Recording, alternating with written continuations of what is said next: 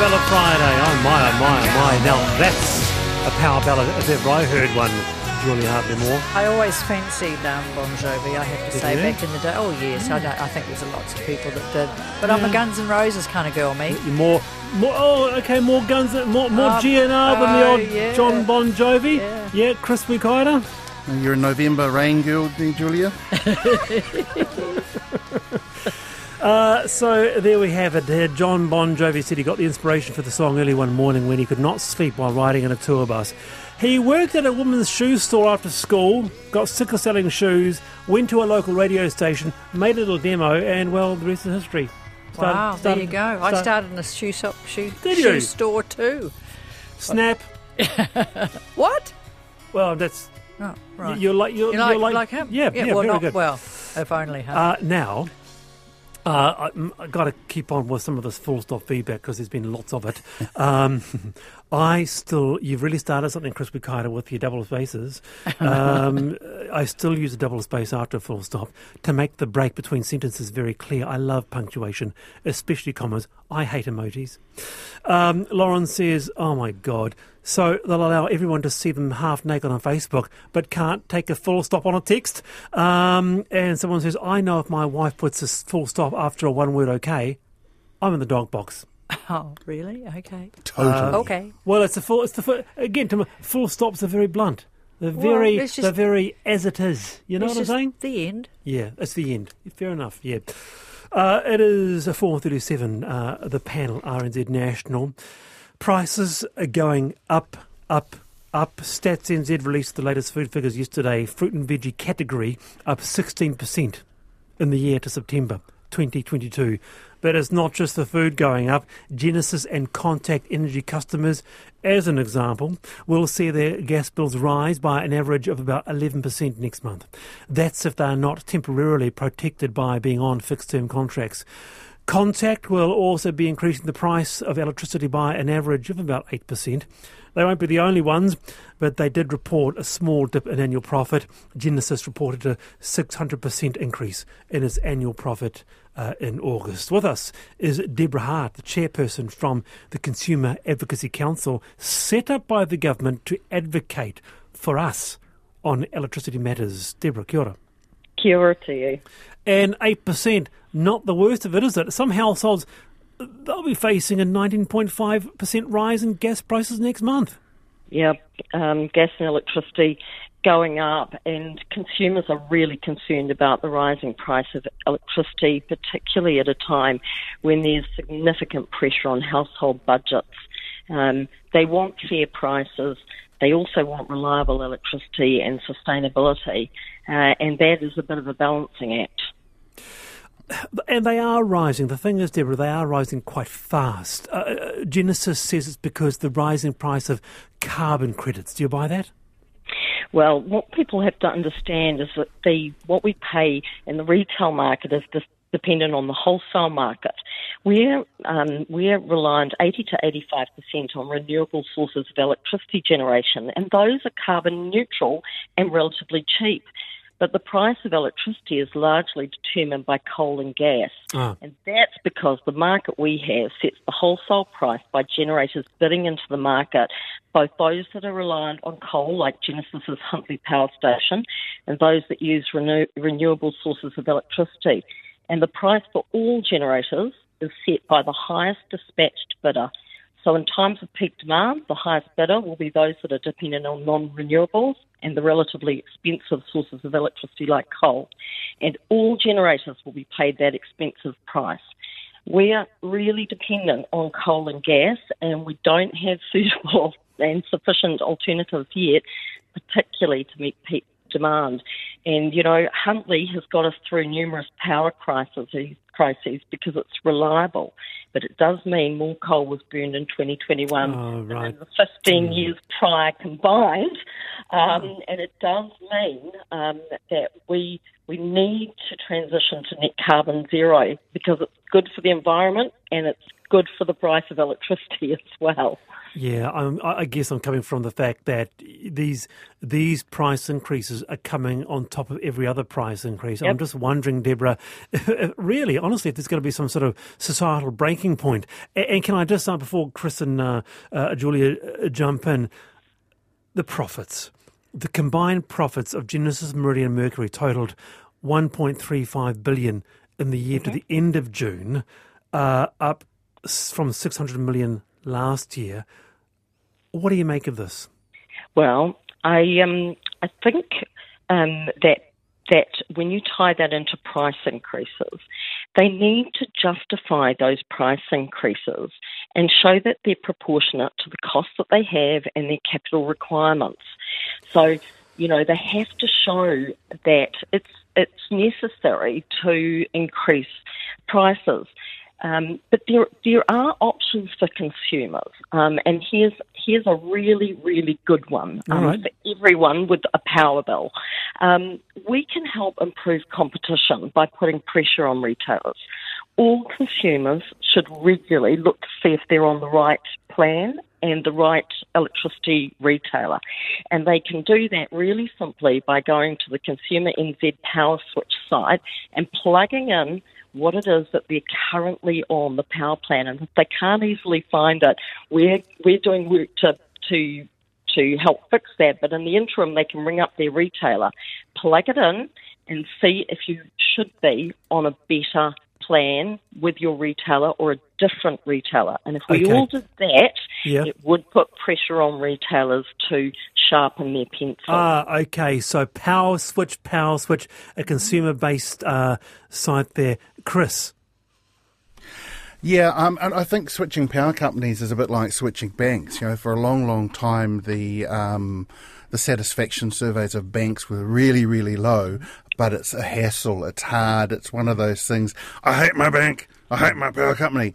But it's too much of a hassle to go and change it.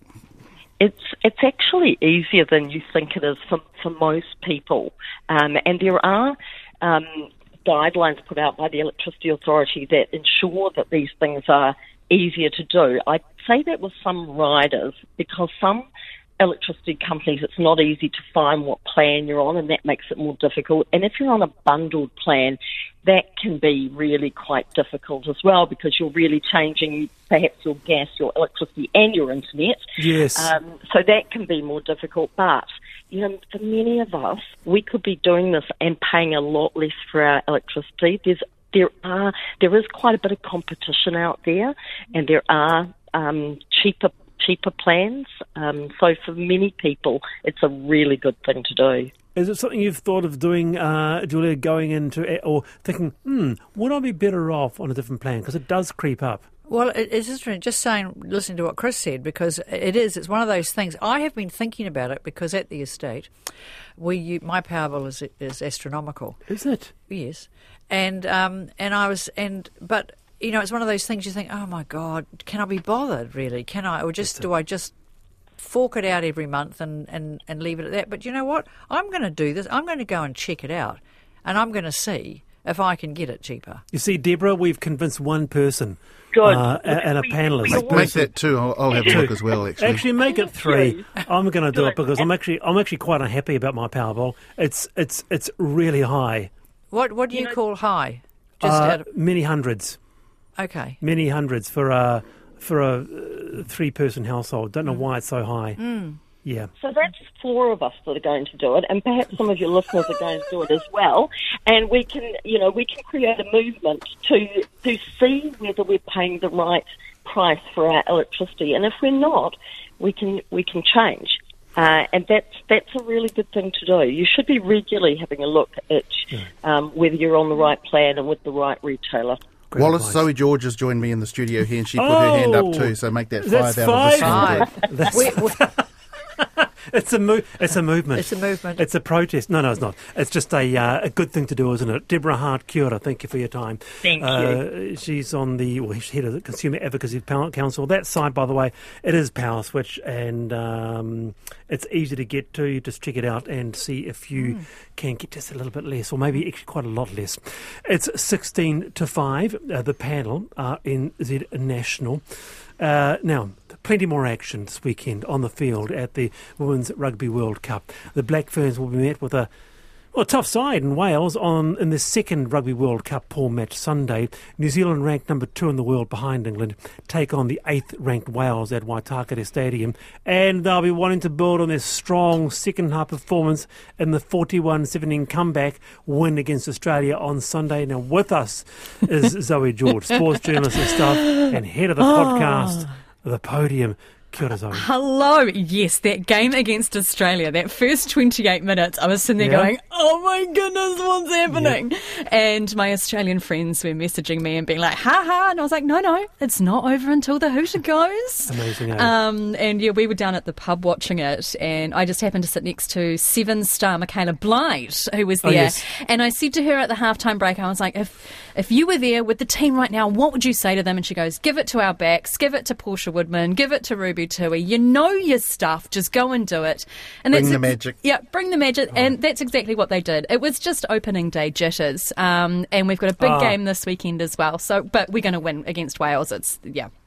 A lot of comment uh, around people because we haven't had you here since um, before the uh, the Open. A lot of comment around people have found uh, the spirit of the cup uplifting and actually pretty inspiring. Yeah, there's this thing about, and the research into people who engage with women's sport find it more empowering, uplifting, family friendly um, compared to men's sport. And that's exactly what we're seeing with the Rugby World Cup. And it's called the Rugby World Cup, not the Women's Rugby World Cup. World Rugby got rid of the women's. Got it. So it's a bit tough sometimes when you're talking about the Rugby World Cup. And I've spoken to lots of people about it, and they go, oh, the, the All Blacks playing. And I was like, no, it's, it's the Black Ferns. Um, and that's okay. And it's just about changing the language because the Rugby World Cup is for everyone. um, and But it's been the feedback we've been seeing, the various journalists and other people and audience members who went last week to the game said that they felt very safe leaving Eden Park at the end of last Isn't Saturday. That's interesting, isn't Yeah, it? and there was no drunkenness, there was no shenanigans. It was all very family friendly. They felt safe That's walking back to Well, the train. that? That's what women do, Yeah. Wallace, and that's why women should be doing more things and be in more positions of power because we create calmness. Just saying. M- maybe most of you, not all. All right. Some of us, some of us. Definitely not a lot of calmness on the uh, on the rugby field, though, No, or no. in the stand. You know, we were.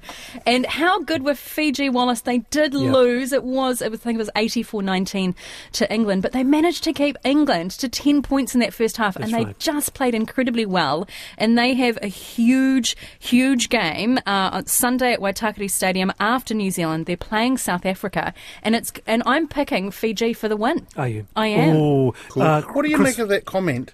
That comment that uh, against the England game, well, in the end, the girls got bored. Yeah. Yeah, I think it was because it was just such repetitive play. It wasn't a, you know, it was just oh, another try, another try, another try. You know, and and it They just also switched off. yeah, they just they weren't engaged. Um, and I had a good chat with one of the wingers um, for the podcast today, and uh, and you know we talked about what needs to change. They are so incredibly dynamic and so much fun to watch. It was just a real shame that they couldn't continue what they'd started in the first half into the second. But it also shows the professionalism as well. We have to remember that England are a fully paid up team. They are professional players. Fiji, this is their very first Rugby World Cup, and, and they just, you know, and you can see it. You can. Mm. England, France, New Zealand, there's a bit of Australia in there. US have started to get some funding. Yeah, Wales have just become fully, like, Yes. not fully professional, but professional this year. So you've got the haves and the have nots, and, and we have talked about this previously. And so we are going to see widening scores as this competition goes on until the pointy end of the competition. Uh, and the English player, players, they'll get a bonus of thirty grand each if they if they if they win. Black Ferns nothing. Uh, too premature to be talking about a bonus. Um, well, no, I think we should be talking. Why not? Because the All Blacks get a bonus, so why shouldn't the Black Ferns? It's only fair. Um, I What's think the prize money for a win if you win the That's a really good question. I don't know off the top of my head. I'll find out and get back to you. Um, but, you know, oh, here's a fun fact for you. The Rugby League World Cup is starting next week. We've got the Men's Rugby League World Cup, then the Women's, uh, and the prize money. F- so the women are getting paid equally, match fees as the men, which is really great. I mean, New Zealand Rugby League don't have a lot of operating budget, but the women get paid equally. But the prize money for that is 120,000 for the men and 70,000 for the women. What? Mm. No, sorry, no. I'm, this is not good enough. Honestly, women have got to be paid equal to men. Well, you're When going to doing the same thing. Come on. You're going to love the podium on Monday because that's exactly what we're talking about. Um, and this this is a thing, you know, is it equal pay for equal play? If we look at a sport like cricket, for example, here in New Zealand, they this year managed to make equal match fees for men and women. Right. There is still a variety when it comes to contracts because men play more cricket than women, and, and the argument is in rugby that men play more rugby than women. But if you're going to a Rugby World Cup, and you're playing a game representing your nation at the Rugby World Cup, should you be paid equally for playing? Ah. That's a good question. We'll be listening to the podium. Ooh, that's Chris, a tough one. a quick comment on that. Yeah, I'm just trying to wrap my head around that. That's Mm. I don't have an answer for that. Well, hopefully, I can give you one on Monday. Yeah. Um, but yeah, it's it's a it's it's a big subject that not only the New Zealand media are talking about, but also globally. The the money that New Zealand gets, we're the best funded women's team in the competition, um, but it doesn't necessarily mean that we're going to win. Uh, it would be lovely if we did. We, I think we're going to beat Wales this weekend. The big match that, though, we need to really focus on is on Saturday night, and that's France versus England. And whoever loses that, we will possibly play in the quarterfinals. Good on you, So if, if. France do a France, then we end up playing England again. Well, France have lost 10 times in a row to England, Yeah. so they might Oh, make it 11. Zoe. Thank you, Wallace. we'll hear you on the podium. Uh, wonderful stuff. Good work. That's Zoe George there, uh, sports journalist as Stuff. And again, uh, from that podcast, uh, The Podium. Uh, yes, a few people were saying that they checked their power on Power Switch, and it was actually quite a, uh, quite a good thing to do, and it's quite easy quite easy to do. So that's very cool. Uh, it's eight away from five. Uh, Chris Wikaira uh, with us, and we also have Julia Hartley Moore today. And finally, modern technology is about to bring an abrupt end to a charming bit of rail history in the Wairarapa. After more than 100 years, the ticket offices along the Wairarapa line at Featherston, at Carterton, Masterton, are set to close. Instead of buying tickets, passengers will be switching to electronic snapper card payment. And with us is someone who's sold train tickets at Featherston for more than a de- decade, Pip Stokes. Welcome, Pip. Yes. Pip, are, are you there? We'll get her back. We'll get Pip back. Just um, some feedback about uh, ageism because um, just as much as full stops and just as much as putting a space between a full stop, we had a lot about ageism. You asked whether or not we are an ageist society. Gosh, we are ageist, says someone. Elderly woman in accident. In her 60s, my mum is 86 and still teaching. It gives her a purpose, even though she gets tired. Uh, Francis says, Oh, yeah, go visit a store with an older citizen and watch the older person become invisible as the shop assistant serves the younger person first. Uh, and Anna in Oto- Oto- Otautahi says, I absolutely agree with Julia. My motto is use it and lose it. This is uh, actually sort of keeping active later in life. Uh, that applies to cognition and physicality. Keep active and keep challenging your mind. I also agree we are ageist in New Zealand. And another one here, I agree. Smears and breast screening is not given to those 65 plus. I know. I, I know. I was shocked when they said, "Well, we can take you off the register now, Julia." And I thought, "What?" Yeah. No. Uh, now, do we have Pip there at all? Pip? No, we don't have Pip. We'll try and get uh, Pip back. Uh, she's sold train tickets to Featherston for more than uh, a decade. Now, Chris, you came a little bit late into the party here for uh, uh, for the panel, so you weren't able to do your uh, I've been thinking. Do you have one for us? What's been on your mind? I, I have. Um, one of the things, it's something that I thought was missing or feel needs more a, a, attention given to it when we talked about the emissions um, stuff and He Waka Noa and the reaction of the of the farming community versus you know what the government has announced. In there, and something that was talked about early on was nature based solutions, and I see that with the nature based solutions, there's a lot of potential to to get people just thinking the right way, getting involved in things. And the way it was described to me is you could do projects a little bit like if you book on Air New Zealand and you get through to the booking page and says, "Do you want to offset your carbon?" and um, you check the little box and decide what amount you want to do, and that, that that can be applied to all sorts of things. Um, you know, working with so if you had a, a nature group or a farming group worked with a group of farmers to plant more trees on our farm um, particularly working with waterways. Now, wetlands, if they are done properly and managed properly, are really good carbon sinks. They're also really, really good for improving water quality. So, having those things in there and making those an active part of what we're doing, we improve the environment, water quality, a whole bunch of stuff, as well as you know um, the, the, carbon question. Yeah. Uh, there's a lot of flexi- There's a lot of potential in there, and all sorts of things that you could do. Um, and it just seems to have fallen off the back of the waka a little bit. So I'd like to see that given some more consideration. It's interesting, isn't it, Chris? Politically, it's interesting uh, because uh, something has to be done. Um, and, and, on one side, you've got people saying um, it's not going far enough. On the other side, you're saying be, we're going too fast, eh? So politically, it's quite a treacherous rope. Oh, it's vexed, and it's always going to be vexed, and, and everyone's going to be damned if they do and damned if they don't do enough. Yeah. Any thoughts on this, uh, Julia, at all? Uh, emissions, trying, trying to get, even trying to get our personal emissions down. I'm always trying to do that, Wallace. Yeah. Hey, we, guess what? We've got the train person here. Pip, are you there? I am here. Sorry Love, about all that. no, that's all right. We've got a couple of minutes. Uh, and you sold train tickets at Featherston 10 years. Um, after 100 years, ticket offices going. How do you, how do you feel about this?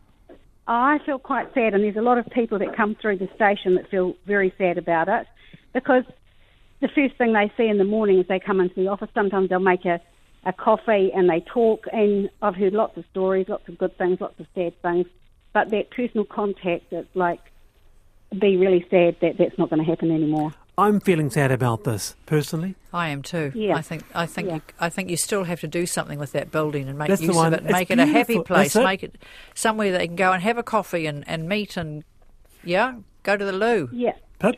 Yeah.